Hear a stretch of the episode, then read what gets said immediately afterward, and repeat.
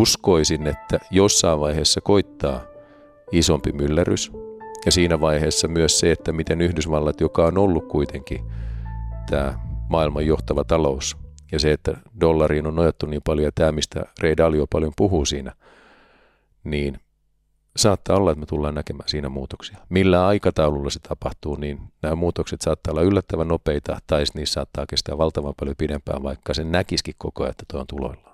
Toihan on yksi meditaation muoto, kun sä vaan pyrit olemaan läsnä ja hiljentämään sen sun mielen. Kun me ruvetaan tekemään päämäärätietoisemmin toimia sen suhteen, että me voitaisiin tuottaa esimerkiksi uusiutuvilla sitä energiaa, jota me käytetään, ja löydetään ratkaisuja varastointia energiatehokkuuteen, niin ne tulee tapahtumaan takuulla nopeammin tämän vastenmielisen sodan käynnistymisen myötä. Moni ihminen miettii henkisempiä asioita tai meditaatio tai tämän elämän ihmettä, mutta se on niin vaikea asia sanotettavaksi. Siihen liittyy niin helposti väärinymmärrystä ja ennen kaikkea meidän pelko siitä, että mitä meistä ajatellaan, jos mä rupean paljastaa sitä, että mä saatankin olla vähän kajahtanut ja hihuli. No niin, tervetuloa tänne neuvottelijakanavalle. Mulla on vieraana Antero Vartija. Tervetuloa. Kiitos. Hei, me juteltiin tuossa pari vuotta sitten mun kirja Uusi neuvotteluvalta, niin se on jattu neljään osaan, niin tavallaan neuvottelijan huippuominaisuus on periaatteellisuus. Ja mä sain sulta tuoreeltaan, olit juuri perustanut Compenseitin, niin keskustelun siitä, miten periaatteellisuus liittyy tähän ilmastonmuutokseen ja sen parantamiseen. Onko sulla periaatteita? Mä luulen, että jokaisella meillä on jonkinnäköisiä periaatteita. Se, että kuinka vahvasti ne meitä ohjaa tai mitä ne periaatteet on, niin uh, ne saattaa vaihdella. Mutta kyllä on mulla periaatteet, kyse on oikeastaan siitä, että miten me määritellään periaate. Et ehkä se on mulle enemmän elämän ohje, että uh, koska yksi periaate on esimerkiksi joustavuus, jolloin sitten täytyy myös ymmärtää, että joku periaate, josta aiemmin pitänyt kiinni, niin kun oppii enemmän elämästä, niin voi olla, että se periaate ei ehkä olekaan se, joka kuljettaa eteenpäin. Mutta yleisesti ottaen, kun elämänohjeena periaatteena on se, että pyrkii pitäytymään aina totuudessa, niin sen päälle on sitten helpompi rakentaa niitä muita asioita. Aksiomaattinen periaate on hyvä pohja, tavallaan vahva peruskivi. Tuosta tuli mieleen joustavuusperiaatteena, niin Groucho Marx oli en tämmöinen tota, huumorimies, harva, harva muistaa, mutta hänellä oli kuolemattomia lauseita, niin hän sanoi, että nämä ovat periaatteeni, jos et pidä niistä, on minulla muitakin. Eli tavallaan siinäkin se liiallisuus ää, tavallaan vie koko käsitteeltä pohjan, että ei voi olla liian joustava. Ja omassa kirjassani määrittelin periaatteellisuuden arvoksi, jossa on algoritmi, vähän niin kuin tietokonekoodi. Että jos sulla on arvoja, mutta sä et ikinä manifestoi niitä tässä fyysisessä maailmassa, niin sehän on, ei ole periaate, vaan se on löysää puhetta. Ehkä näistä niin kuin, tavallaan löyhä ää, pohja ja sitten tämä totuudellisuus on, mutta se on tosi hyvä peruskivi periaatteeksi. Pystyisikö tästä ää, totuuteen pyrkimisestä niin rakentaa muita tavallaan pienempiä periaatteita? Joo, ja aiemmin mä olisin varmaan tehnytkin niin enemmän. Et, äh, mä oon tässä viime aikoina puhunut jonkin verran meditaatiosta ja siinä yhteydessä näistä oivalluksista, joita on syntynyt. Ja mulle yksi isoimmista arvoista on ollut vapaus. Mutta se, että mitä vapaus mulle merkitsee, niin se on muuttunut tässä yli ajan. Eli se ei välttämättä ole hävinnyt mun arvoista, mutta se, että mitä se tarkoittaa, kuin mä elän sen kautta ja miten mä pyrin toimimaan sen kanssa ja miten se heijastuu mun tekemiseen, niin se on kyllä muuttunut. Eli siinä mielessä niitä asioita on, mutta sanoisin ennemmin niin, että mä pyrin tänä päivänä siihen, että mulle ei hirveästi olisi lukkoon löytyjä asioita, vaan pyrin ymmärtämään, pyrin oivaltamaan, pyrin näkemään maailman semmoisena kuin se on. Ja sen vuoksi siinä pohjalla just se, että ei manipuloi tätä todellisuutta, ei yritä muovata sitä mieleisekseen sen mukaan, mikä tuntuisi kivalta, vaan yrittää ymmärtää asiat niin kuin ne on. Silloin on paljon helpompi lähteä sitten tekemään niitä muita asioita, jotka on tietysti monesti periaatteellisia ja elämänohjeiden kautta nousevia, mutta ne elää ajassa, ne muuttuu, niiden sanojen merkitys muuttuu, niin sen vuoksi myös niin mä en ehkä julistaisi tänä päivänä samalla tavalla arvoja niin kuin mä joskus aiemmin. Vapaus periaatteena, eli siis arvo, jossa on algoritmia vähän. Sekin oksymoroni, että hmm. ei sulla voi olla vapautta, joka tavallaan määritellään ohjelmallisesti. Juuri näin. Se on jonkinlaista hetkessä elämistä. Olisiko hetkessä eläminen sitten tärkeä tavallaan arvo tai periaate sulle? Tämmöinen carpe diem, jos mainitsit se on, meditaation. Joo, ehkä se on periaate on semmoinen asia, että siitä ei oikein haluaisi tinkiä. Ja sitten taas elämän ohje on semmoinen suuntaviiva mulle, että jonka mukaan mä pyrin toimimaan. Ja mä ennemmin sanoisin, että tämä hetkessä eläminen on mulle elämän ohje sen sijaan, että se olisi periaate. Mm. Ne on lähellä toisia, että mä ymmärrän sen, mutta... Joo, jätetään ehkä käsitekikkailuun. Nämä on kuitenkin semantiikkaa, eikä silläkään ole siis mitään väliä, että miten ne haluaa määritellä. Sanat voi määritellä täysin uusiksi, niin kuin tässä ollaan opittu. Politiikassa määritellään koko ajan asioita. Esimerkkinä ää, ilmastodenialismi, niin denialismi-sana on semmoinen kätevä taikasana, jolla se voit tehdä mistä tahansa positiivista käsitteestä negatiivisen. Ää, ja, tai, tai sitten vaikka verodenialismi, niin voi tarkoittaa sitten, joko sä kannatat lisäveroja tai kannatat pienempiä veroja, niin se on, se on sitten tarkoittaa sun vastakohta, tavoitteiden vastakohtaa. Niin ja sitten sanoissa mun mielestä on hauska huomata se, että sanat, nämä äänet, mitä me käytetään, ne on puhtaasti symboleja. Et se on vähän sama kuin, että me piirrettäisiin seinälle erilaisia kuvioita. Ja sitten me annetaan niille kuvioille merkitys. Mutta se merkitys, jonka mä annan jollekin kuviolle, saattaa olla vähän toisenlainen kuin minkä sä annat. Eli nämä sanat, niin me uskotaan, koska mä annan tälle sanalle tämän merkityksen ja se on mulla niin vahvasti läsnä, niin mä oletan, että sä annat sille samanlaisen. Mutta se ei välttämättä ole näin, ja meidän on vaikea päästä sen taakse, että minkä merkityksen ihmiset eri sanoille antaa.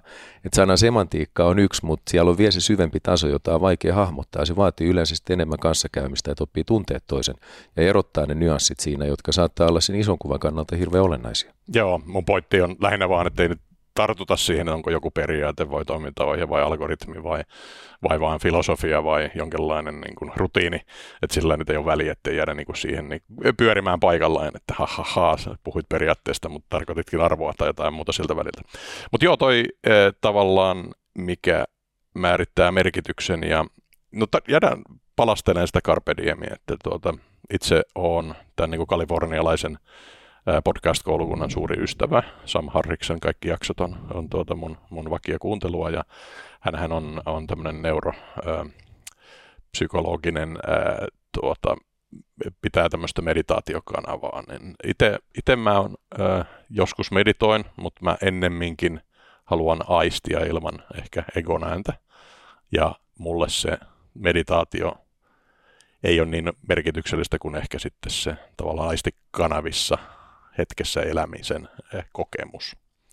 Eh, nämähän sitten nämä Kalifornian tyypit käyttää siihen tuota, eh, silosaibineita ja muita tämmöisiä niin kuin aineita myös sitten, mutta mun mielestä irrallaan siis siitä, mitkä sun aistinkanavat, minkälaista inputtia ne antaa sulle maailmasta, niin tämä niin kuin, ja onko se vääristettyä niin kuin jollain aineella vai ei, niin se on niin oleellista kuin ehkä sitten tämän sisäisen äänen poistaminen pelistä. Ja tämä just kun sanoit, että sä et ole välttämättä meditoi niin paljon, mutta toihan on yksi meditaation muoto, kun sä vaan pyrit olemaan läsnä ja hiljentämään sen sun mielen. Eli mulle meditaatio on paljon muutakin kuin se, että mä istun lootusasennossa ja on hiljaa ja yritän tyhjentää kaiken. Et nimenomaan esimerkiksi tapaamisissa ihmisten kanssa on hyvä harjoitella sitä, että pyrkii olemaan vaan vahvasti läsnä ja hiljentämään sen mielen, että toinen esimerkiksi kun puhuu, ettei siinäkään hetkessä mieti, niin aivot koko ajan raksuttaa, että mitä mun pitää vastata, että tässä on tämä pointti ja tämä pointti ja tämä pointti, vaan keskittyy vaan olemaan vahvasti läsnä ja luottaa siihen, että sit kun se oma vuoro tulee, niin sanat löytyy kyllä. Mm. Tämähän on formaattina täydellinen äh, podcast tai tubetus siihen, koska oletusarvokaan, että se ei ole skriptattua.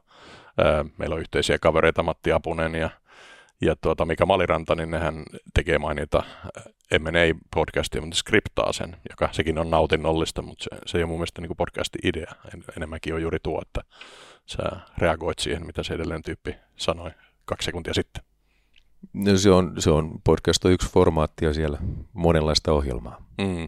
Eli tämä on tietyllä tavalla meditatiivinen tai, tai hetkessä elämisen kaava mun mielestä parhaimmillaan. Eli tavallaan nämä keskustelutkin sitten joskus menee vähän improhengessä uusille urille.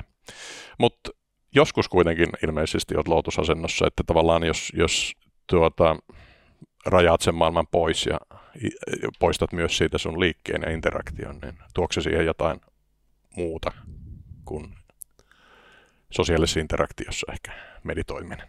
Tota, riippuen siitä, kuin syvälle sä haluat mennä tässä keskustelussa, niin uh, mä tavoittelen eri asioita. Yleensä mä pyrin meditoimaan aina aamusi heti, kun herää. Ja se on hyvä tapa käynnistää päivä.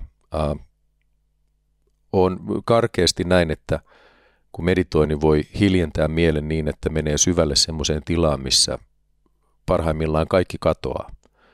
Ettei jää jäljelle edes kokemusta tästä fyysisestä maailmasta, vaan sä meet semmoiseen tyhjyyteen, jossa häviää paikka, häviää aika ja sä tiedostat, että jokin on, mutta sulla ei ole enää identiteettiä siinä olemisen tilassa. Tai sitten voi tehdä niin päin, että tulee ennemminkin tähän maailmaan ja keskittyy tai antaa niiden tunteiden tuntua, jotka meissä on. Ja oppii erottamaan niitä tunteita, mitä me koko ajan kannetaan itsessämme ja antaa sen tunteen vaan nolla ilman, että pyrkii määrittelemään sitä mitenkään, ilman, että pyrkii muovaamaan tai edes ymmärtämään sitä tunnetta. Tuntee vaan sen tunteen. Ja se tunne rupeaa aukeamaan. Ja usein sen tunteen alta rupeaa sitten paljastumaan asioita itsestä, esimerkiksi monia erilaisia oletuksia siitä, että miten juttujen pitää olla, mitä haluaa ja mitä ei ja mistä ne kumpuaa.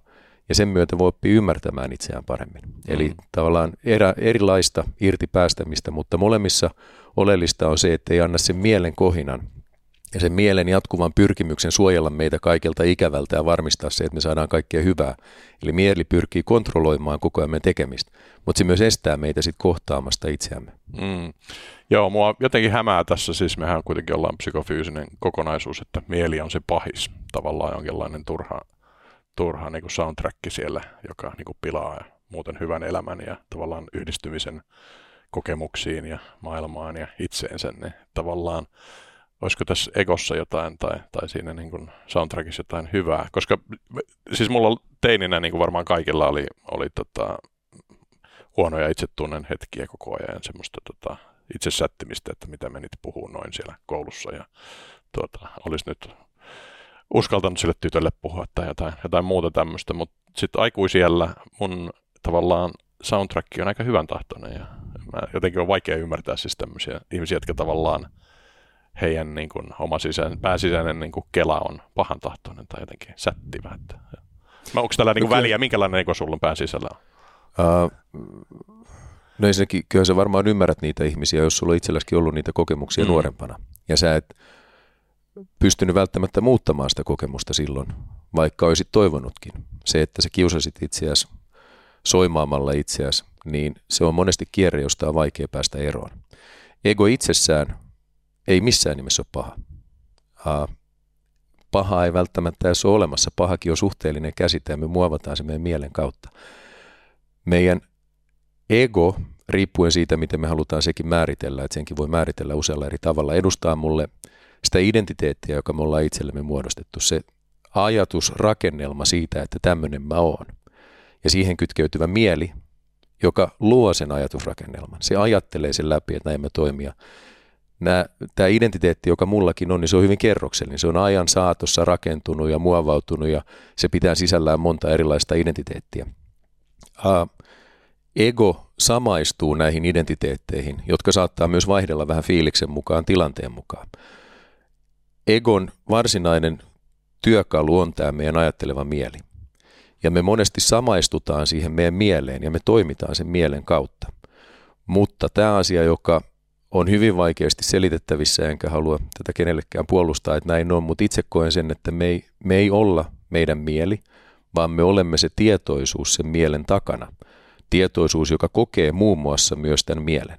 Jos me samaistutaan siihen mieleen, silloin me samaistutaan vahvemmin siihen me egoon ja näihin tarinoihin itsestämme, mitä me kerrotaan. Ja voi olla vaikea irrottautua siitä. Sitten taas, kun sanot, että se ääni, joka sulla puhuu ja nykyään se on hyvän tahtoisempi, niin on myös ero siinä, että onko se mielenääni, se ajatus, joka meillä juoksee täällä, vai sitten jos hiljentää sen mielen, niin silti on olemassa se tietoisuus, joka on viisas. Mutta se tavallaan ne sanat kumpuaa jostain muualta kuin tästä meidän mielen toiminnasta. Joo, eli se mielen soundtrack, joka ihmiset lähes aina ajattelee, että se on täällä jossain silmien takana, niin tota, tietyllä tavalla sekin, että kehollistat kokemuksesi itsestäsi. Eli siis, että se ei vaan ole silmien takana oleva ää, tuota se ääntä pitävä ää, sielu tai, tai möykky, vaan se on niin kuin sun keho, joka tuntee vaikka vatsassa asioita, niin se mulla toimii tavallaan tähän niin kuin sekä molempiin tasoihin tuossa, että niin kuin sekä hetkessä aistimiseen itsensä omien aistikanavien kautta, että sitten niin kuin mahdollisesti näkemään tämän maailman jonkinlaisena kokonaisuutena. Tuo jälkimmäinen mulla on niin kuin ehkä melko heikko, heikko viba, mutta on sekin siellä olemassa, että tämä on jonkinlainen kokonaisuus tämä maailma, missä me eletään. Ja me ollaan osa sitä. Tämä on väkisinkin kokonaisuus. Mm. Sitä voisi miettiä, siis kun puhuttiin periaatteista, niin tota, ja, ja sun tämä nykyhetkinen varmaankin pääprojekti on vapautesi rinnalla tämä Compensate. Haastattelin Elina Kajosaarta, niin kannattaa kuulijoiden ja katsojien katsoa se, jos haluatte tietää, mitä tämä Compensate tekee. Mutta nythän meillä on niin kuin järisyttäviä periaatteiden muutoksia. Tämä Ray Dalio, joka oli silloin meidän edellisen haastattelun hetkellä molempia lukupöydällä, rikas miljardööri Bridgewaterista, mutta myöskin meditatiivinen eh, henkilö. Hän on kirjoittanut tämmöisen eh, uuden maailmanjärjestyksen periaatteet ja, ja tuota, ootko, ootko sitä ehtinyt mitenkään lukea?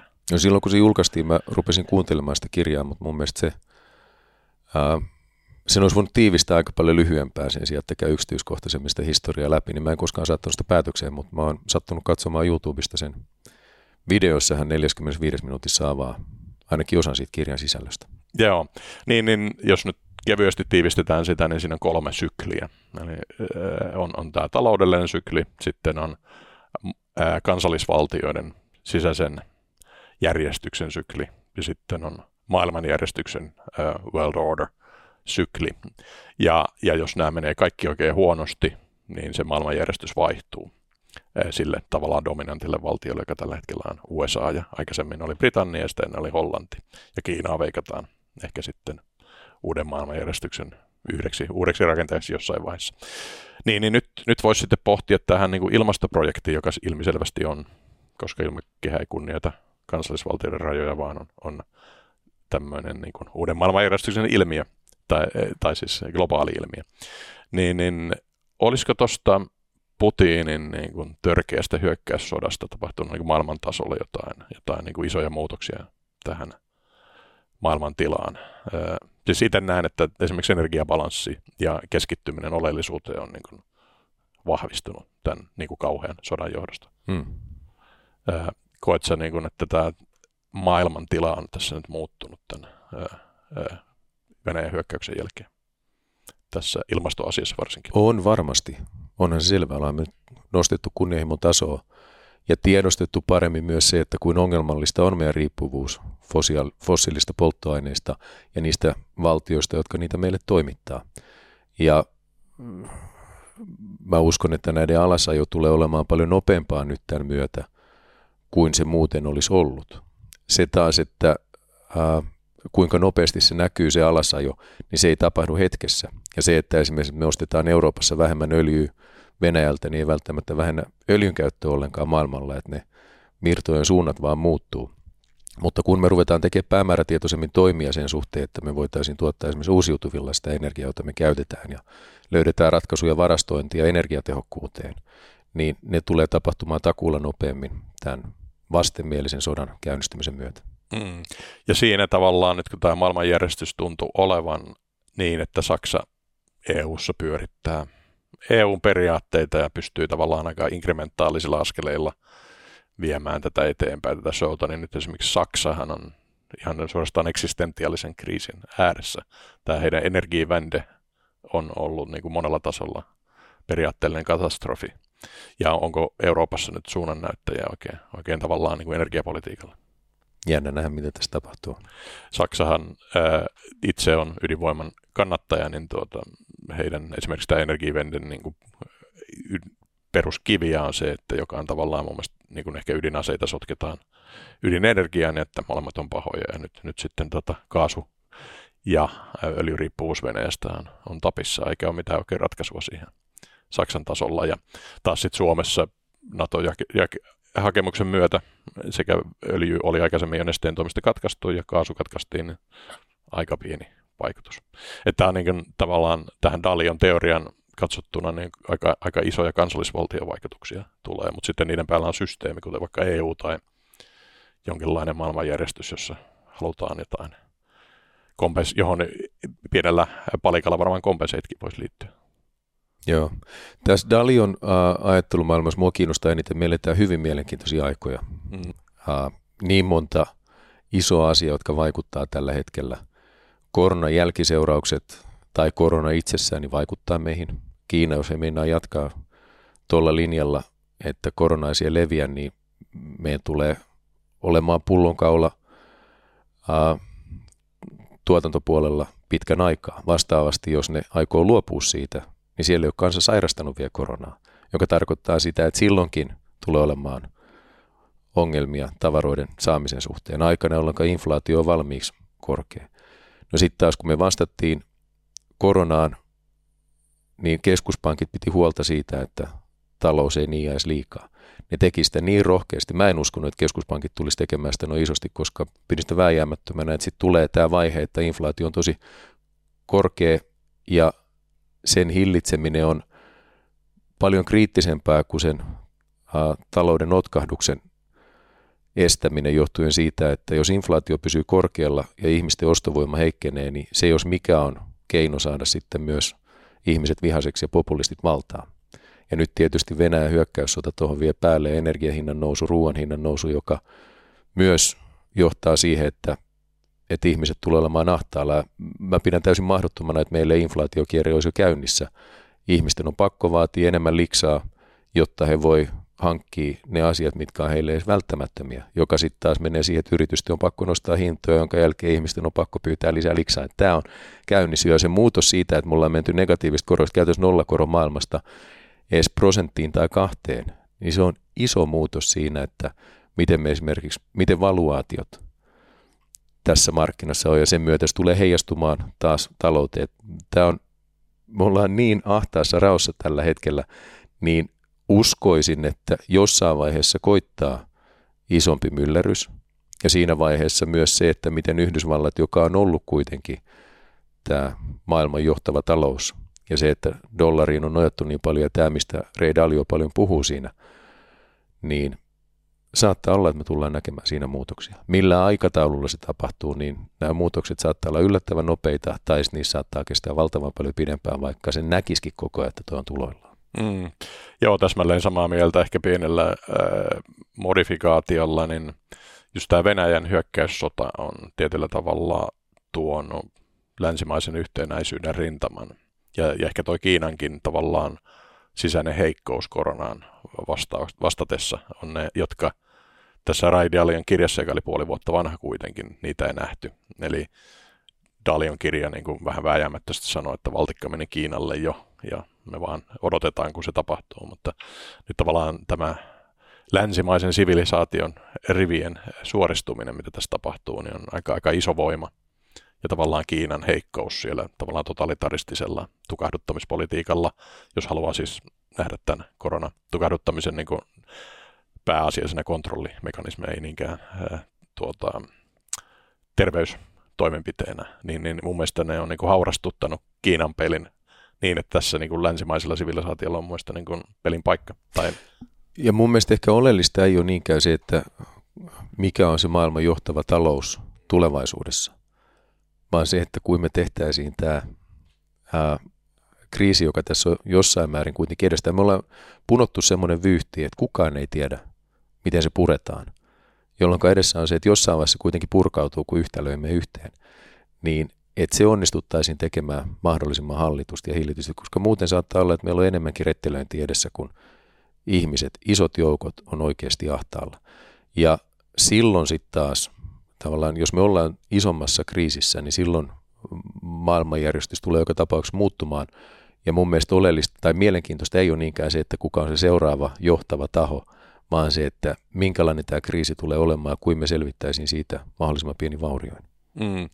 Näin se on ja kyllähän tässä nyt siis on todella kapea käytävä. Siis tämä on tämmöinen, myös hypätään niin tuohon Kelaan, eli, eli tässä tämä ää, Asemoglu ja Robinson, heillä on tämmöinen kirja kuin Kapea käytävä, The Narrow Corridor, en tiedä onko tuttu, tuttu mutta heillä on, heillä on tavallaan tämän niin länsimaisen liberaalin demokratian edistys on ollut tämmöistä niin kuin 200 vuotta hyvin kapeaa käytävää, jossa sulla on tuota, alhaalla odottaa tämmöinen despottivaltion tavallaan Erdoganin tai Orbanin tai Trumpin tyyppinen niin kuin demokraattisen järjestelmän vallankaappaus despottisen kulmaan. ja sitten sulla on tota jonkinlainen niin kuin jättimäisen leviathanin, eli semmoisen niin ybersosialistisen ää, valtion tota, tavallaan byrokraattien niin kuin tuho. Eli tavallaan, että sun pitää taistella näitä kahta voimaa vastaan ja se on hyvin kapea se liikkumavara, mikä sulla on, eli sä syöksyt jompaa kumpaan tuhoon. Ja, ja nyt tämä tää niinku horjuu tämä meidän ää, tuota, kapean käytävän tota länsimaisen demokratian laiva ää, niinku aika, aika, vähän ko- molempia laitoja koluten tässä. Ja se ei ole kivaa, jos se katkeaa, koska silloin meille, jos se syöksyy sinne totalitarismiin, niin silloin meistä tulee tämmöinen orvelilainen totalitaaripallo, ja sitten jos se sy- sinne tota, jättivaltioon, niin se tavallaan tuhoaa kaiken markkinataloudellisen tehokkuuden tästä maailmasta. Tämä elämähän on jatkuvaa tasapainon hakemista. Ja aina on olemassa ne asiat. Voi suistua jompaa kumpaan suuntaan. Mä henkilökohtaisesti uskon, että kaiken käy hyvin. Ja me tullaan selviämään näistä haasteista. Se ei ole helppo prosessi. No, tähän liittyy paljon kipua, kun me läpikäydään näitä ja me joudutaan jatkuvasti tekemään työtä sen tasapainotilan löytämiseksi. Ja välillä näyttää siltä, että ollaan suistumassa johonkin suuntaan ja on niin, että esimerkiksi tänä aikana, kun ihmisten seuraaminen ja ohjaaminen ja vaikuttaminen niin on ihan toisella tasolla teknologian myötä, niin voi olla, että despotit saa ihmistä kovemman otteen kuin aikaisemmin. Ja siinä mielessä tämmöiset orvelilaiset näkemykset tulevaisuudesta, niin on kuin helppo lähteä niihin mukaan. Mutta samaan aikaan mä uskon tosi vahvasti siihen, että lopulta kaiken käy kuitenkin hyviä. Tämä maailma tavallaan, se osaa löytää ratkaisut niin, että me mennään eteenpäin ja myös ihmisten kannalta, yhteisöjen kannalta parempaa suuntaan. Joo, ja nimenomaan yksi ratkaisu tässä on, että se yhteiskunta kuitenkin ei ole valtio tai se valtakoneisto tai eliitti, joka pitää sitä kansallisvaltiota tai uutta maailmanjärjestystä pystyssä, riippuen vähän mille tasolle haluaa viedä sen kontrollin tai ohjauksen, vaan interaktiota ihmisten välillä. Ja että voisi pohtia niin kuin markkinatalouden merkitystä, me ollaan molemmat KTM, niin tuota, tavallaan tämä Adam Smithin puhdistava näkymätön käsi, joka kuitenkin toimii siellä ihmisverkoissa eikä, eikä ehkä niin kuin kollektiiveissa, ää, niin, niin onko toi markkinatalouden tai, tai, tai tavallaan transaktion, niin kuin vapaaehtoisen transaktion ideaali, joku semmoinen, joka voisi vielä pelastaa tältä kauhealta tauhkalta, mitä täällä keskuspankit ja totalitaristit rakentanut. Eli tehdään vapaaehtoista tätä transaktiota ihmisten välillä. Ja se on mun nähdäkseni ainoa tie ulos. Se on ainoa keino ratkaista asioita, ne vapaaehtoiset transaktiot kuitenkin sovittujen pelisääntöjen puitteissa.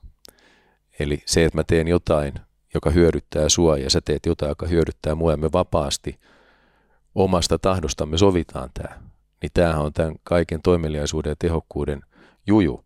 Mutta se, että meidän pitää kuitenkin sopia niistä asioista niin, että ei synny niitä negatiivisia ulkoisvaikutuksia.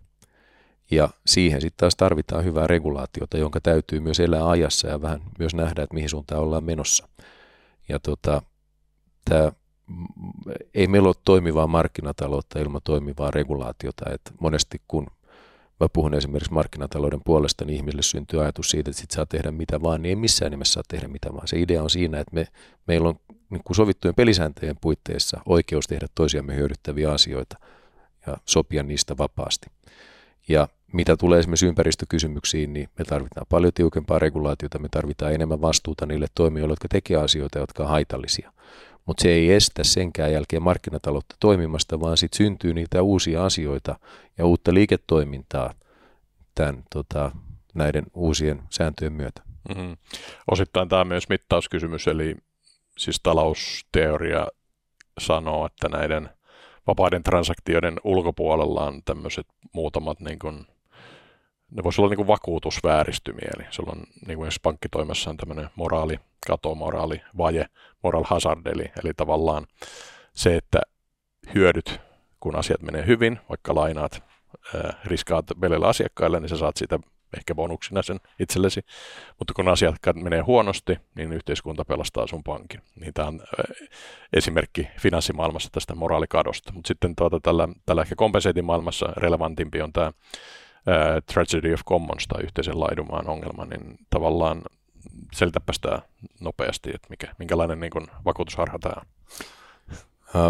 Tämä kävi hyvin ilmi silloin, kun oli kansanedustajana, kuinka poliitikot puhuivat siitä, että ilmastonmuutos on pakko pysäyttää. Ja sitten kun ruvettiin puhua niistä toimista, mitä pitäisi tehdä, niin se oli, se oli hämmentävää, miten pitkään kesti sitä, että emme voida tehdä, kun noin muutkaan ei tee tai ei meidän kannata, kun ei Kiinakaan. Ja äh, just tämä huoli siitä, että me käytetään rahaa johonkin ja muut siitä hyötyy ja saa suhteellista kilpailuetua sen myötä, niin sen vuoksi me ei voida tehdä. Niin siinä on se iso harha, että me ei nähdä, että kuinka kalliiksi tulee se, että me ei toimita. Nythän me ollaan menty huomattavasti parempaa suuntaa ja toi muutos, mitä me nähdään maailmalla ilmastotoimien osalta on jotain ihan muuta kuin silloin, kun mä aloitin kansanedustajana 2015, että suhteellisen lyhyessä ajassa on tapahtunut paljon.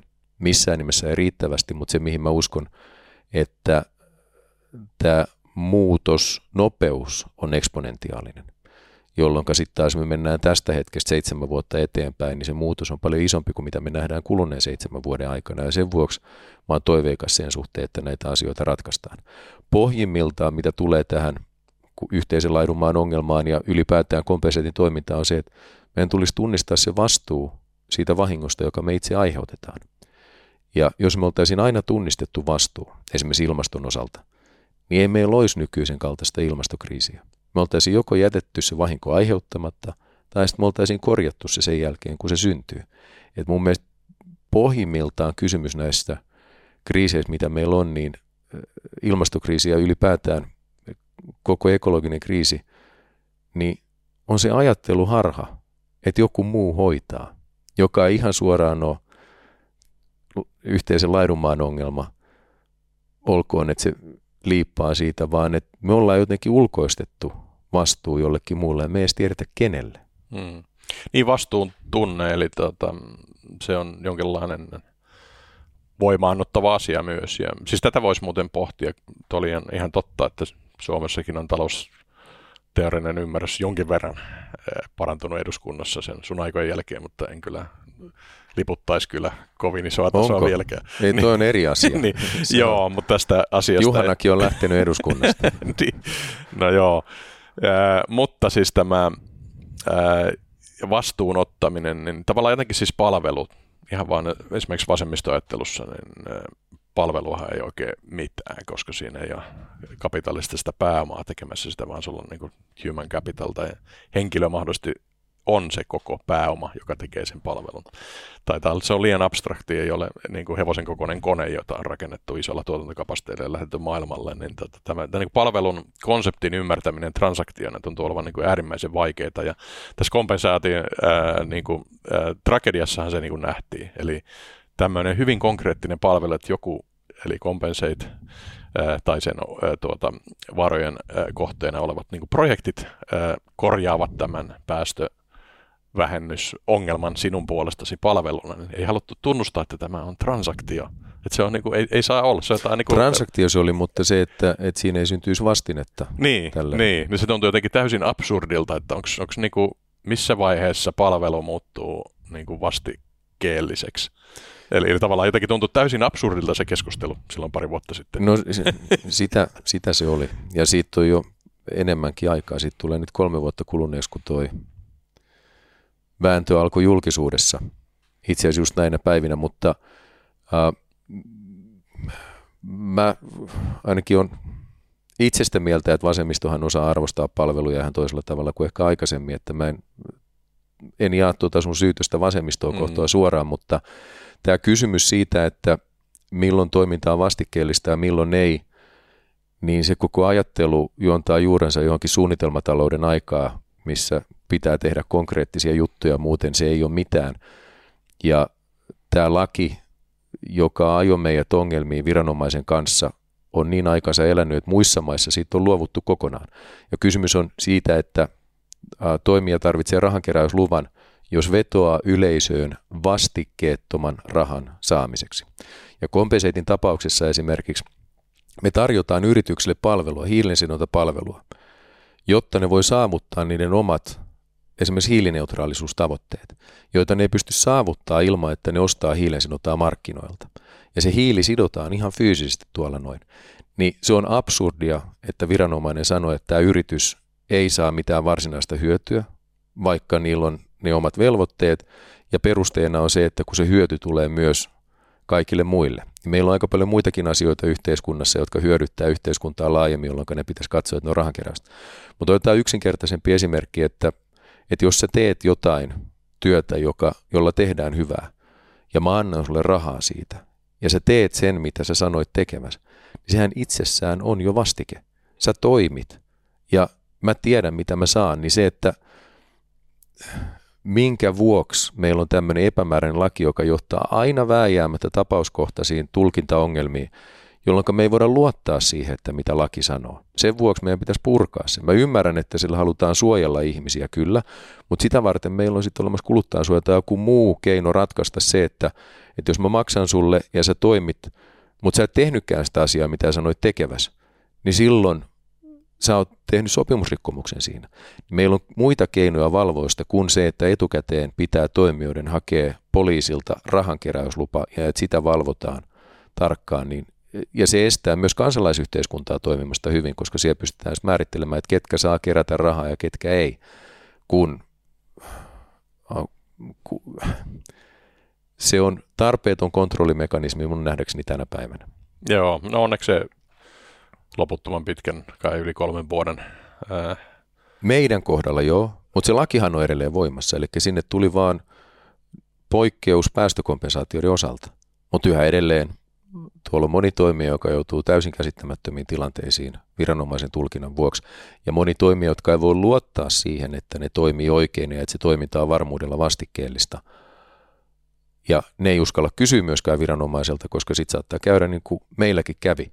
Ja yksi asia vielä, jonka mä nostaisin tästä, on ihan ok, että viranomainen on eri mieltä kuin joku muu. Ja tosiasiassa, kun maailma menee eteenpäin, niin jotkut lait vanhenee. Se, mikä mun mielestä tässä on ongelmallista yhteiskunnan toiminnan kannalta, että meillä meni, sitten on kolme ja puoli vuotta aikaa, kun mä kysyin, lähestyin viranomaista kysyäkseni, että miten pitää toimia tässä tilanteessa. Syyttäjä tiputti syytteen muutama kuukausi sitten. Että se oli yli kolmen vuoden prosessi, että päästiin siihen pisteeseen, että ei oltu edes käräjäoikeudessa. Ja koko se aika, siitä on kolme vuotta, kun tämä tuli julkisuuteen, niin me ollaan oltu käytännössä tuomittuja. Ja meidän kanssa ei ole voinut tehdä liiketoimintaa, koska on epäselvää, että onko meillä oikeus tehdä tätä vai ollaanko me käytännön liiketoimintakiellossa niin ei voi olla oikeusvaltioperiaatteen mukaista, etten käsittely kestää näin pitkään.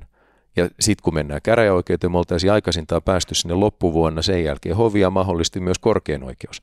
Ja toinen asia, joka mun mielestä on tosi keskeinen ongelma tässä, että silloin kun on tämmöinen epäselvä tilanne, että viranomainen lähtee ratkaisemaan sitä tekemällä tutkintapyynnön ja käynnistämällä rikosprosessin, kun pohjalla on huonosti laadittu laki – sen sijaan, että oltaisiin yhteydessä esimerkiksi ministeriöön ja sanotaan, että meillä on tämmöinen tilanne, tämä vaatisi tarkennusta, että mitä poliitikot katsoo, että miten tässä tilanteessa toimii. Koska ei me voida huonoa lakia parantaa sillä, että me ajetaan ihmisiä rikosprosesseihin sen sijaan, että poliitikot ja viran, noi, lainsäätäjät tekisivät työnsä kunnolla. Joo, täsmälleen samaa mieltä ja tähän näkee tämä periaatteelliset tomuus politiikassa tai tuomioistuimissa just monessa muussakin asiassa, että alkoholilainsäädännössä niin STM niin tuota, yrittää estää tuota, yleiseurooppalaista tuota, muutaman prosentin kokonaiskynnystä olevaa niin kuin, alkoholin vienti, eikö tuonti tuonti tota, monopolia niin syyttämällä yksittäisiä ihmisiä ja tekemällä niin kuin lainsäädäntötyötä heidän kauttaan. Ja tavallaan Juuri se näin pitäisi mennä, vaan että kyllä se pitäisi pystyä se yhteiskunnan määrittämään, mikä on oikein ja mikä on laitonta. Ja Just sitten näin. tavallaan soveltaa sitä normia. Jos ei. poliitikot ei tuota tiedä, ja me tiedetään, että tämä on epäselvä tilanne, niin. sitten niiden pitää ratkaista se. Mutta ei laittaa yrittäjä, jotka on toiminut tietyllä tavalla pitkän aikaa. Päästökompensaatioitakin on ollut tarjolla kuitenkin 15 vuotta. Ja sitten meidän kohdalla ruvetaan selvittää rikosprosessin kautta, että onko tämä sallittua vai ei. Joo, no nyt tuli se poikkeus. Mä luulen, että toi johtaa, johtuu myös tuota kolmannen sektorin ja verokäsittelyn epämääräisyydestä. Eli heitän tässä tämmöisen teorian, eli koska meillä on hyvin iso kolmas sektori, esimerkiksi veikkausvarojen kautta, niin tota, jaetaan aika paljon tuota, tavallaan vastikkeetonta rahaa niin kuin sinänsä yleishyödyllisille yhteisöille, jotka sitten toteuttavat jonkinlaista tota, esimerkiksi säätiömuotoisena jonkinlaista missiota, joka voi olla hyvinkin hämyinen, että jossain tapauksessa oikein hyvää ja jossain tapauksessa puhtaasti poliittista tota, korruptiota. Ää, ja sen lisäksi on, on tämä niinku veroaspekti, että esimerkiksi rahoitustoimialassa, tuota, kun sä keräät pääomia, niin se on alvitonta toimintaa, mutta kun sä annat tuota rahoituskonsultointipalvelua, niin se on 24 prosentin niin alvillista palvelua. Niin, niin nämä kaksi asiaa, eli, eli tavallaan kun on olemassa tämmöinen tuota, vähän niin kuin stipendimeininki kolmannella sektorilla, että jaetaan sitä verottomana sitä rahaa verotuloista ja sitten on, on vielä tämä alvihyppy, niin nämä kaksi asiaa on niin huonosti suunniteltuja binäärisiä, eli ne aiheuttaa paljon niin kuin mustavalkoisia ongelmia kaikille muille.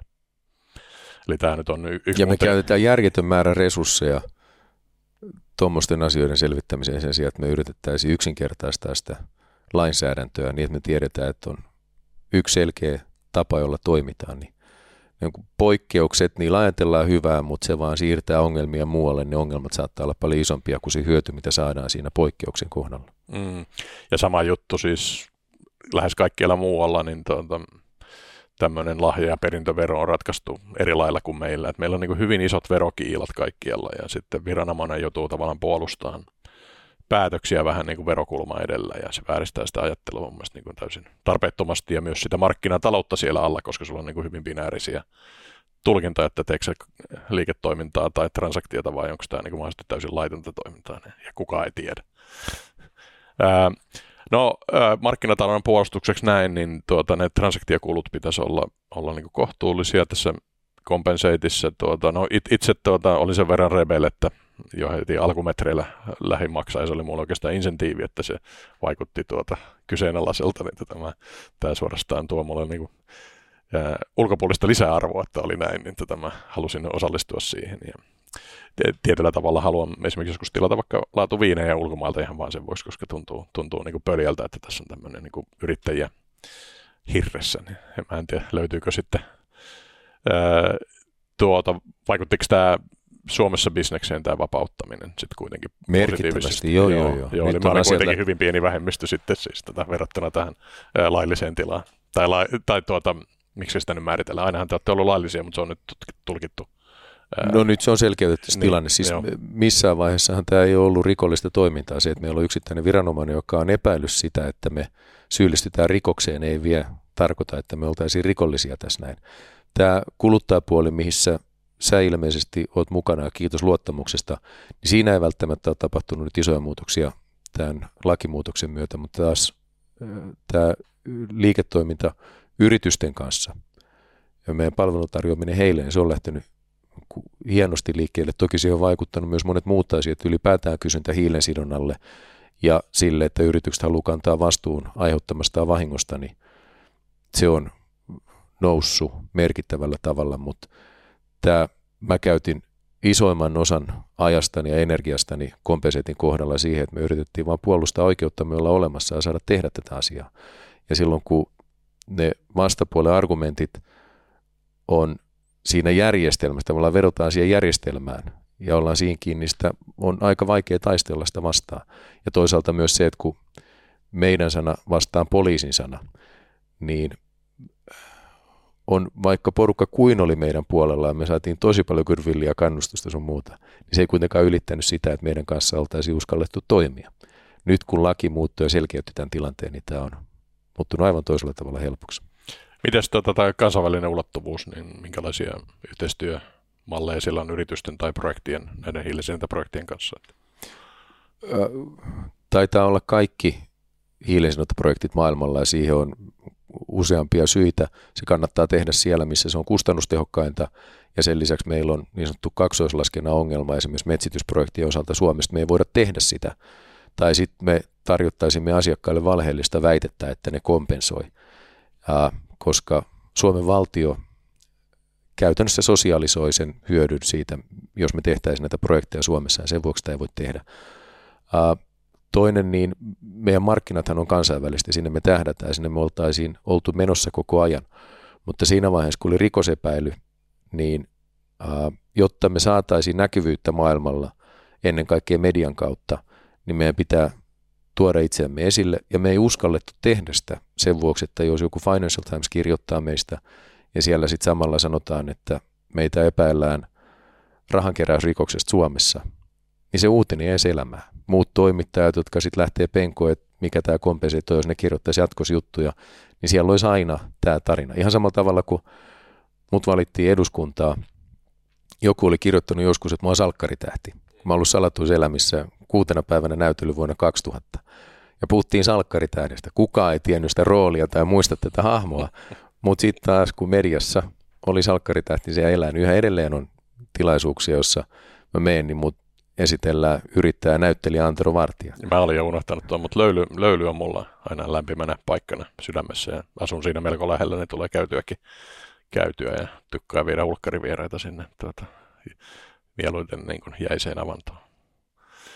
Et siitä, siitä iso, iso kiitos. Voisi vielä miettiä, toi meditaatio ja tavallaan tämä niin kuin California Elite-maailma siis, joka, joka on niin kuin aina ollut jo Beatlesin ajoista, niin tuota, tavallaan niin jonkinlainen juttu, niin tuota, onko maailmalla niin kuin näkee vaan tosi paljon tätä meditaatiokulmaa, kulmaa, niin tuota, pitäisiköhän vaan niin kuin, ruveta juttelemaan tästä niin kuin, avoimemmin niin kuin, vaikka yritysjohtajien ja muiden kanssa, koska tuntuu, että niin kuin, aika moni tavallaan ha- harjoittelee tai kokeilee tätä puolta. Että onko sulla ollut, ollut vastaavia kokemuksia ulkomailla ollessa? Tota, mä tein, mä olin podcastissa muutama viikko sitten, jos sopii, mä mainitsin Joo. ystäväni äh, Kimmo Syväri, äh, Creative Respect podcast, ja tota, siinä mä avasin ensimmäistä kertaa, sanottakaa nyt henkistä puolta itsestäni yhtään syvemmin ja laajemmin, ja mä en ole koskaan saanut mistään jutusta yhtä paljon palautetta kuin siitä, ja todella kannustavaa, rohkaisevaa ja se on mielestäni osoitus siitä, että nämä teemat, ne on lähellä ihmisiä. Moni ihminen miettii henkisempiä asioita tai meditaatio tai tämän elämän ihmettä, mutta se on niin vaikea asia sanotettavaksi. Siihen liittyy niin helposti väärinymmärrystä ja ennen kaikkea meidän pelko siitä, että mitä meistä ajatellaan, jos mä rupean paljastaa sitä, että mä saatankin olla vähän kajahtanut ja hihuli. Ja sen vuoksi me ei niistä puhuta. Mutta mitä liittyy sitten esimerkiksi meditaatioon, niin mulla tuo on, mä haluan oppia ymmärtämään, miten mä toimin, minkälainen mä oon, ne tunteet, mitä mä kannan itsessäni, traumat, jotka vaikuttaa mun käyttäytymiseen, pelot, jotka rajoittaa mun tekemisiä tai uskallusta tehdä makeita juttuja, niin meditaatio on työkalu siinä, että mä saan enemmän irti tästä elämästä mitä paremmin mä opin tuntemaan itseni, sitä paremmin mä opin myös toimimaan tässä maailmassa. Mutta samalla kun mä opin tuntemaan itseäni enemmän, niin mä huomaan, että täällä onkin paljon enemmän syvyyttä tässä itse olemassaolossa, kuin mä osasin koskaan aikaisemmin kuvitella. Ja nyt kun tästä on puhunut vähän enemmän, niin on ollut kiva huomata, että todella monet yritysjohtajat esimerkiksi tekee tätä kaikissa hiljaisuudessa ja maailmalla varmaan vielä paljon enemmän. Mä uskon, että sen aika koittaa hyvinkin pian, että me ruvetaan puhumaan näistä teemoista yhä enemmän ja avoimemmin. Ja joku esimerkiksi terapia muutama vuosi sitten, niin olisi hävettänyt se, että mä menen terapiaan. Puhumattakaan siitä, että mä olisin kertonut jollekin, että mä käyn terapiassa. Tänä päivänä se on yksi makeimpia juttuja, mitä mä tiedän. Käydä oivaltamassa itsestään asioita, tehdä työtä itsensä kanssa, kasvaa. Se ei ole aina helppoa ja tarkoittaa monesti, että mä kohtaan vaikeat tilanteet, mutta semmoinen ajattelumalli, että ei mulla mitään ongelmia ole, en mä mitään apua tarvi, niin kaikki me voidaan kasvaa ihmisinä, oppia tuntemaan itsemme paremmin. Ja silloin semmoista tilanteita, jos siinä on joku ammattilainen, joka osaa auttaa sua tekemään sitä työtä oman itses kanssa, niin on hyvä asia, ja mitä paremmin me opitaan tuntemaan itsemme, niin mä väitän, että sitä paremmin me myös tehdään ne jutut, mitä me elämässämme tehdään. Ja sen vuoksi terapiakin on semmoinen asia, että mä näen, että se siirtyy siitä, että siitä vaietaan, se on häpeällistä siihen, että me iloitaan siitä, että me voidaan sitä tehdä yhä useampi uskaltautuu sen pariin. Näin se on. Tuota, ehkä neuvottelijayhteisölle, kun olette näitä teemoja nähnyt, niin onko onko tavallaan yksilötasolta nouseminen kollektiiviin ja tavallaan yhteinen, yhteisen niin kuin asioiden tuominen tuota, avoimesti ja tavallaan hetkessä elää, niin se juttu. Ja mitkä näistä teemoista niin kuin kiinnostaa, niin laittakaa kommenttia. Ja, ää, kiitoksia tästä. Tuota, mulla on ollut vieraana Antero Vartija. Ja kun olette tänne, tänne saakka katsonut tai kuunnellut, niin laittakaa tämä kanava tilaukseen. Kiitos.